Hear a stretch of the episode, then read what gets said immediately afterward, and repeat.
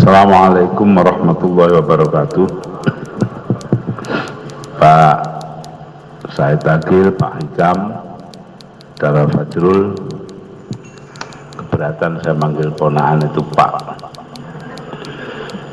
Para hadirin hadirat, eh, kita telah mendengarkan uraian Mas Hikam yang formatnya sederhana tapi mencakup esensi atau pokok-pokok perkembangan gerakan Islam di Indonesia dengan berbagai pendekatan yang mereka lakukan.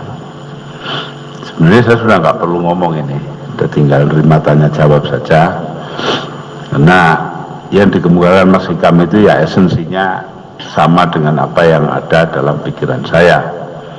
Hanya saya ingin lebih menjelaskan settingnya, background atau latar belakang eh, eh, apa eh, keadaan sehingga timbul responsi-responsi seperti yang diberikan Mas Hikam.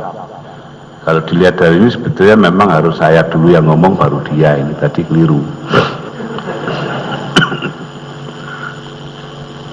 uh, settingnya adalah pertama-tama tafsiran tentang masyarakat modern. Orde baru adalah ordenya tentara. Iya, ordenya tentara karena yang buat saja sudah Pak Nas, jenderal dulu. Terus dikembangkan lagi oleh Ali Murtopo, Pak Harto, dan seterusnya. Dan sampai sekarang pun dikembangkan walaupun pada tentara yang lebih rendah mutunya seperti Hartono, Sarwan Hamid dan sebagainya. Ya. Ya kita bicara apa adanya gitu loh. Tentara ini memperalat birokrat dan membuat kekuatan sosial politik dalam bentuk Golkar. Secara direct, yang indirect adalah P3 dan PDI. Bahwa mereka merasa adalah pahlawan yang akan membebaskan Indonesia dari tentara, itu karena ketololan mereka saja. Tapi proses pilihannya juga harus disetujui tentara. Jadi apa-apakan itu ya, ya, ya tentara juga lah. Hanya tentara Aceh, Buya Hasan. Buya Ismail Hasan tentara Aceh.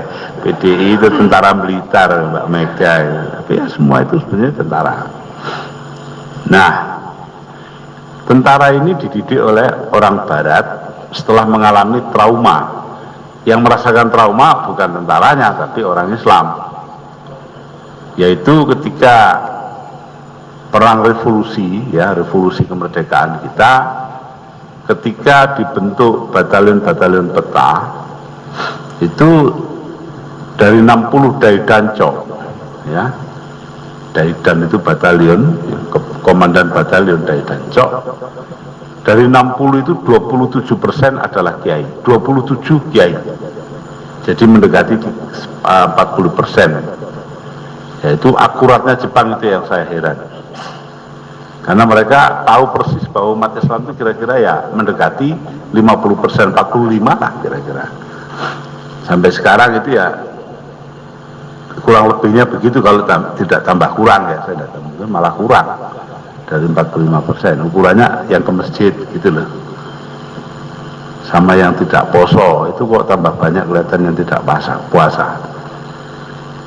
Nah tentara melakukan tentara ini mengalami sanitasi akibat dari keputusan rasionalisasi oleh kabinet Hatta di mana kabinet Hatta dengan dukungan kuat dari pihak PSI sosialis dan PNI kaum nasionalis memperlakukan sebuah peraturan yang bisa jadi komandan pada level kompi ke atas adalah mereka yang punya ijazah sekolah. Ya, walaupun Kiai Taifur Rahman adalah tokoh militer yang menguasai Banyumas tentara yang tangguh dan sebagainya sedangkan Pak Harto cuma tamat quick apa HIS ya HIS berapa dua tahun berapa itu? Jadi pendidikan sekolah Pak Harto itu sangat rendah. Ya. Ya, lo ya itu itu fakta formalnya ya. Tapi Pak Harto bisa jadi komandan resimen waktu penyerahan kedaulatan sementara Kiai Taifur Rahman tidak jadi apa-apa. Akhirnya marah berontak dengan AUI di Sumalangu Kebumen bahkan akhirnya mati gugur dalam pertempuran menjadi pengkhianat bangsa. Padahal itu cuma royoan tempat saja. Kebetulan yang pahlawan itu yang bisa menang ya jadi pahlawan. Kalau seandainya mereka yang kalah Kiai Taufur Rahman jadi pahlawan dan Yani jadi bangsat. Itu terbalik saja. Kebetulan saja itu sejarah. Ya sejarah katanya yang menang. Makanya kalau Pak itu masih ribut saja tentang Auza'i lah tentang ya tidak tahu bahwa sejarah itu apa katanya yang menang dan kebetulan kaum Sunni menang maka yang sana dinamakan Syiah Loh Syiah kan pengikut toh. Pengikut Sayyidina Ali ya. Jadi diredusir jadi pengikut gitu loh. Seandainya Sayyidina Ali yang menang, yang Sunni itu Sayyidina Ali, lalu yang ikut Muawiyah Syiah gitu. Ini kebetulan sejarah saja. Sama dengan yang di Republik ini. Nah, tentara yang berijazah itu didikan barat bersamaan dengan berkembangnya kelas pamong projo yang juga pendidikan barat di mana kaum santri terlambat ikut tahun 50-an di antaranya pada tahun 50-an akhir dan awal 60-an munculnya kelompok-kelompok dari fakultas ekonomi dikirim ke mana-mana yang telah mengalami kerjasama dengan seskuat yang seskuatnya ya tentara yang berijazah tadi itu. Bahkan ijazah mereka sudah di upgrade karena generasi berikut mereka bikinkan sekolah. Mulai dari ATK, Akademi Teknik Angkat Teknik Angkatan Darat sampai kepada AMN dan kemudian jadi AKABRI ya, jadi mereka sudah barat total karena orang kayak Wijoyo apa ngajar di sesuatu Wijoyo Niti Sastro sembarang kali orang-orang. Itu Bahkan kemudian dilanjutkan dengan awal-awal 70-an lembaga-lembaga strategis dan lembaga kajian. Dewan Pertahanan dan Keamanan Nasional Wan Kamnas isinya orang kayak Fuad Hasan ya kayak Lalu semualah itu sudah orang-orang yang yang ke sana larinya itu. Nah, pandangan utama mereka adalah bahwa agama ini faktor pendukung bagi kehidupan masyarakat. Pendukung saja tidak boleh berperang Karenanya agama hanya dimintai fatwa. Maaf ya, sampai sekarang masih begitu. BKKBN mau bagi kondom, banyak fatwa. Ya semua gitu ya, sinis ya. Tapi ya memang nyatanya gitu kok. Dan ulama kita senangnya bukan main dimintai fatwa. Ya, ya enggak tahulah saya kenapa kok puas dengan begitu gitu loh. Tapi setidak-tidaknya dulu pernah ulama itu tidak begitu. Mbak Wahab dengan Mbak Bisur yang berantem soal DPR GR haram apa halal itu masih menimbulkan kekaguman lah. Kalau sekarang soalnya ya siapa yang dekat bupati, siapa yang dekat Pak Harto, masa gitu-gitu siapa yang jadi kiainya tutut dan seterusnya itu sudah kita ini diredusir peranan kita itu sudah kayak gitu. Ini akibat dari tadi itu proses sekularisasi masyarakat melalui penempatan agama sebagai faktor penunjang support system. Nah, tadi yang dikatakan Mas Hikam macam-macam peranan sebetulnya kalau kita lihat dari sudut lain adalah selama ini agama dianggap sebagai faktor penunjang, faktor pendorong. Tidak lebih. Tetapi ya, ya itu yang terjadi pada tahun-tahun 60-an, 70-an ini berjalan sampai sekarang masih ada yang gini. Akibat lanjut dari ini adalah bahwa institusi agama tidak perlu diberi tempat dalam politik. Karena itu harus digusur. Apalagi kalau sampai kuat, harus ditentang, diatasi, ya, dan ditaklukkan. Siapa? Nahdlatul Ulama. Karena semua hancur itu bukan Islam saja loh ya semua yang sifatnya pandangan-pandangan non etatis, tidak serba negara, pandangan non birokratis, masih mementingkan peranan masyarakat, ini semua harus dipapras. Ini adalah hasil daripada koalisi teknokrasi dan birokrasi model lama serta militer. Maka satu saja kekuatannya bertahan dalam pemilu 71 adalah Nahdlatul Ulama. Parmusi tinggal berapa kursi, SI lebih sedikit lagi paling ngenes seperti ya, yang lain malah ya, habis sama sekali. Kan dulu partai Islam itu sampai berpuluh-puluh. Akhirnya tinggal empat yang yang terbilang lah ya. Nah cara terbaik adalah keutuhan dan kebulatannya namanya NU ini harus dilarutkan. Harus dicampuri harus di kalau istilah Inggrisnya water down artinya dicairkan. Kalau sirup itu kental kasih air yang banyak lama-lama akan cair. Nah diusahakan demikian. NU sebagai partai politik ya sebagai kekuatan politik yang akan yang ber, ber, bertampang institusi politik juga yaitu partai NU itu harus dilarutkan. Tapi kalau dilarutkan dengan memasukkan orang ke NU tidak bisa karena itu sudah menjadi kelompok eksklusif tuh. orang yang masuk itu sudah kalau rakyatnya boleh siapa saja tapi kalau yang masuk kan sudah tertentu.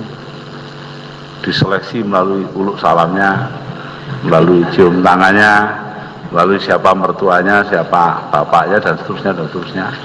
Di lulusan pondok mana ya itu. Ya anaknya kayak siapa kecuali yang hilang kayak Mas Hikam itu enggak dari asakan dari jadi asakan dari skandal tok. Nah ini kalau sudah hilang begitu ya ya tapi yang lain seleksinya sulit. Nah karena itu caranya NU saja yang diseret masuk ke politik NU nya di stop tidak berpolitik gitu itu yang terjadi dengan P3 NU didorong ke arah politik ditakut-takuti tidak dapat menteri, tidak dapat tempat, tidak dapat ini. Kebetulan yang mimpin adalah para politisi yang butuh itu semua. Karena di, pergeseran yang dinyatakan oleh Mas Hikam tadi, yaitu mereka kehilangan sumber apa namanya eh, sumber-sumber dukungan finansial.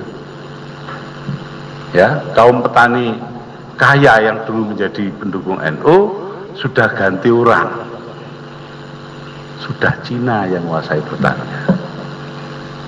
Lah yang kaya yang dari NU kayak Peter Mas di Gondang Legi. Perhimpunan atau Persatuan Petani Tebu Rakyat Malang Selatan ya, atau mana-mana yang lain itu sudah dihabisi semua sebagai kekuatan politik ditimbulkan kelompok baru di desa-desa yang umumnya terdiri dari pepabrik pensiunan jadikan ketua KUD yang besar semua pensiunan tentara penawiran-penawiran Nah jadi dengan kata lain terjadi pauperisasi, pemiskinan orang-orang NU melalui kekuatan ekonomi yang dulu cukup baik diturunkan lagi. Kalau mau baca ini di dalam disertasinya Mitsuo Nakamura tentang Muhammadiyah. Gimana Muhammadiyah akhirnya ya diredusir menjadi pegawai negeri yang bergantung kepada pemerintah karena para pengusaha Muhammadiyah dihancurkan. Oleh perkembangan tidak dengan sengaja. Mulai dari zaman tahun 30-an zaman Malaysia sampai kepada ya politik pemerintah ikut serta tapi yang terjadi terjadi penggusuran NU dari bidang ekonomi Muhammadiyah dari bidang ekonomi. Semua gerakan Islam tidak punya tempat di bidang ekonomi nah karena itu kiai-kiai yang yang ada terpaksa menjadi politisi menjadi politisi menjadi sangat politis Nah itulah mereka berduyun-duyun masuk ke dalam P3 dan di sana dipermainkan satu sama lain diadu terus menerus. Pak Idam diadu dengan Pak Yusuf Hasim, Subhan diadu oh, Subhan belum P3, Saihu diadu dengan Udin Lubis dan seterusnya sampai sekarang. Di mana hasil terakhir adalah, enggak saya kan tidak ikut-ikut. Enggak, Matori diadu dengan Pak Idam, orang-orangnya Pak Idam, Hamzah Hasim dalam muktamar P3 kemarin. Dengan kata lain, kekuatan politik NU di dalam institusi politik Islam yang namanya P3 sudah dihabiskan. Sekarang sudah tinggal norok bunte ikut-ikutan kepada Buya Ismail Hasan Metarium mau tidak mau ya lewat sana dan ini ya murni perpanjangan tangan dari apa itu namanya birokrasi. Mengapa? Dia tidak punya akar di bawah. Dia adalah HMI dari Aceh. Di mana akarnya? Nah itu. Pada PDPU sebenarnya terjadi hal yang sama. Terjadi marginalisasi kelompok-kelompok asal yang yang dulu menjadi kekuatannya PNI nah ini yang terjadi. Ini yang harus kita mengerti latar belakangnya. Apa pun yang diceritakan Mas Hikam tadi, ya ini kondisi latar belakangnya. Lalu muncullah sekarang kelas menengah yang sangat bergantung kepada pemerintah. Apakah itu melalui jatah-jatah lisensi? Nah, sekarang dicoba dikejar oleh pondok pesantren melalui inkopontren supaya dapat lupa saya ketawa dia mau dapat kredit gitu dari BNI ya BNI itu udah 600 juta mengeluarkan lewat Genur Muhammad. Dicarikan memang yang tidak ngerti apa-apa soal itu. Waduh bangga seneng dapat duit banyak gitu kan. Ya bagi pemerintah tidak penting hilang tidak hilang duit balik tidak balik. Yang penting pesantren dikuasai. Melalui inkompontren orang-orang pesantren yang jujur dan baik seperti Ki Abdul Razak Sofawi Kiai Hasan Mutawakil dan lain-lain secara perlahan-lahan ditarik dari basis-basis apa itu namanya pesantren semula ditarik lebih jauh dicabut dari akar-akar semula. Nah, mengapa kita bisa mengatakan begini? Karena kooperasi pondok pesantren tidak diarahkan untuk membina kooperasi yang benar. Kekuatan rakyat secara kooperatif ditampilkan tidak cukup menjadi papan merek koperasi perilakunya adalah perilaku non koperasi itu juga koperasi semua kan begitu.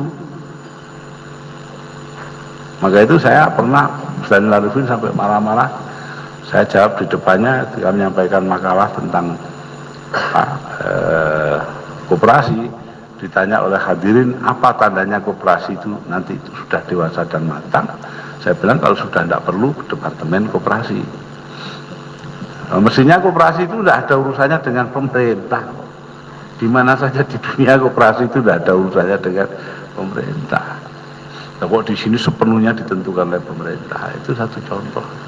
Terjadi keterbalikan. Ini Coro Orwell. George Orwell mengatakan itu bahasa ganda. Double top. Nah, dalam kondisi sosial yang kayak gini ya, kondisi masyarakat yang semacam inilah secara ekonomis di mana ada pergeseran kekuasaan da, lebih jauh ke tangan pemerintah. Tapi juga ada terjadi perkembangan lain di sisi lain ya, yang tidak paralel. Nah ini yang mengakibatkan pergeseran-pergeseran dan pergesekan yang disebutkan oleh Mas Hikam tadi yaitu ketika pemerintah tidak berhasil membasmi kekuatan politik Islam bisa dilemahkan. Ya tapi tidak bisa dimatikan begitu saja. P3 tetap tidak bisa diisi oleh orang lain. Sampai hari ini saya tanya intel-intel itu kira-kira P3 kapan ada orang Kristennya? Wah enggak, belum bisa belum bisa. Masih gitu saja. Tidak perlu tidak perlu. Terus saya bilang kalau konsekuen Undang-Undang 45 P3 itu harus diisi Kristen juga itu jadi dengan kata lain belum bisa. Lebih jauh lagi muncul kebutuhan kepada kekuatan politik Islam, bukan institusinya, kekuatannya. NU bukan kekuatan, bukan institusi politik, tapi kekuatan politik. Kaum intelektual muslim adalah kekuatan politik walaupun mereka birokrat, walaupun mereka tenaga pengajar, akademisi di perguruan tinggi dan sebagainya dan sebagainya. Kaum profesi dan sebagainya itu semua bukan bukan kelompok bukan institusi politik tapi kelompok-kelompok yang bisa bergabung menjadi kekuatan politik. Ketika pada tahun 87 Pak Harto dikagetkan oleh kenyataan bahwa ABRI berani mendukung pencalonan Naru Pak Harto tahu di belakang itu ada orang-orang ABRI. Maka karena shock bahwa ABRI sudah nggak bisa disandari lagi beliau mulai melihat menoleh kepada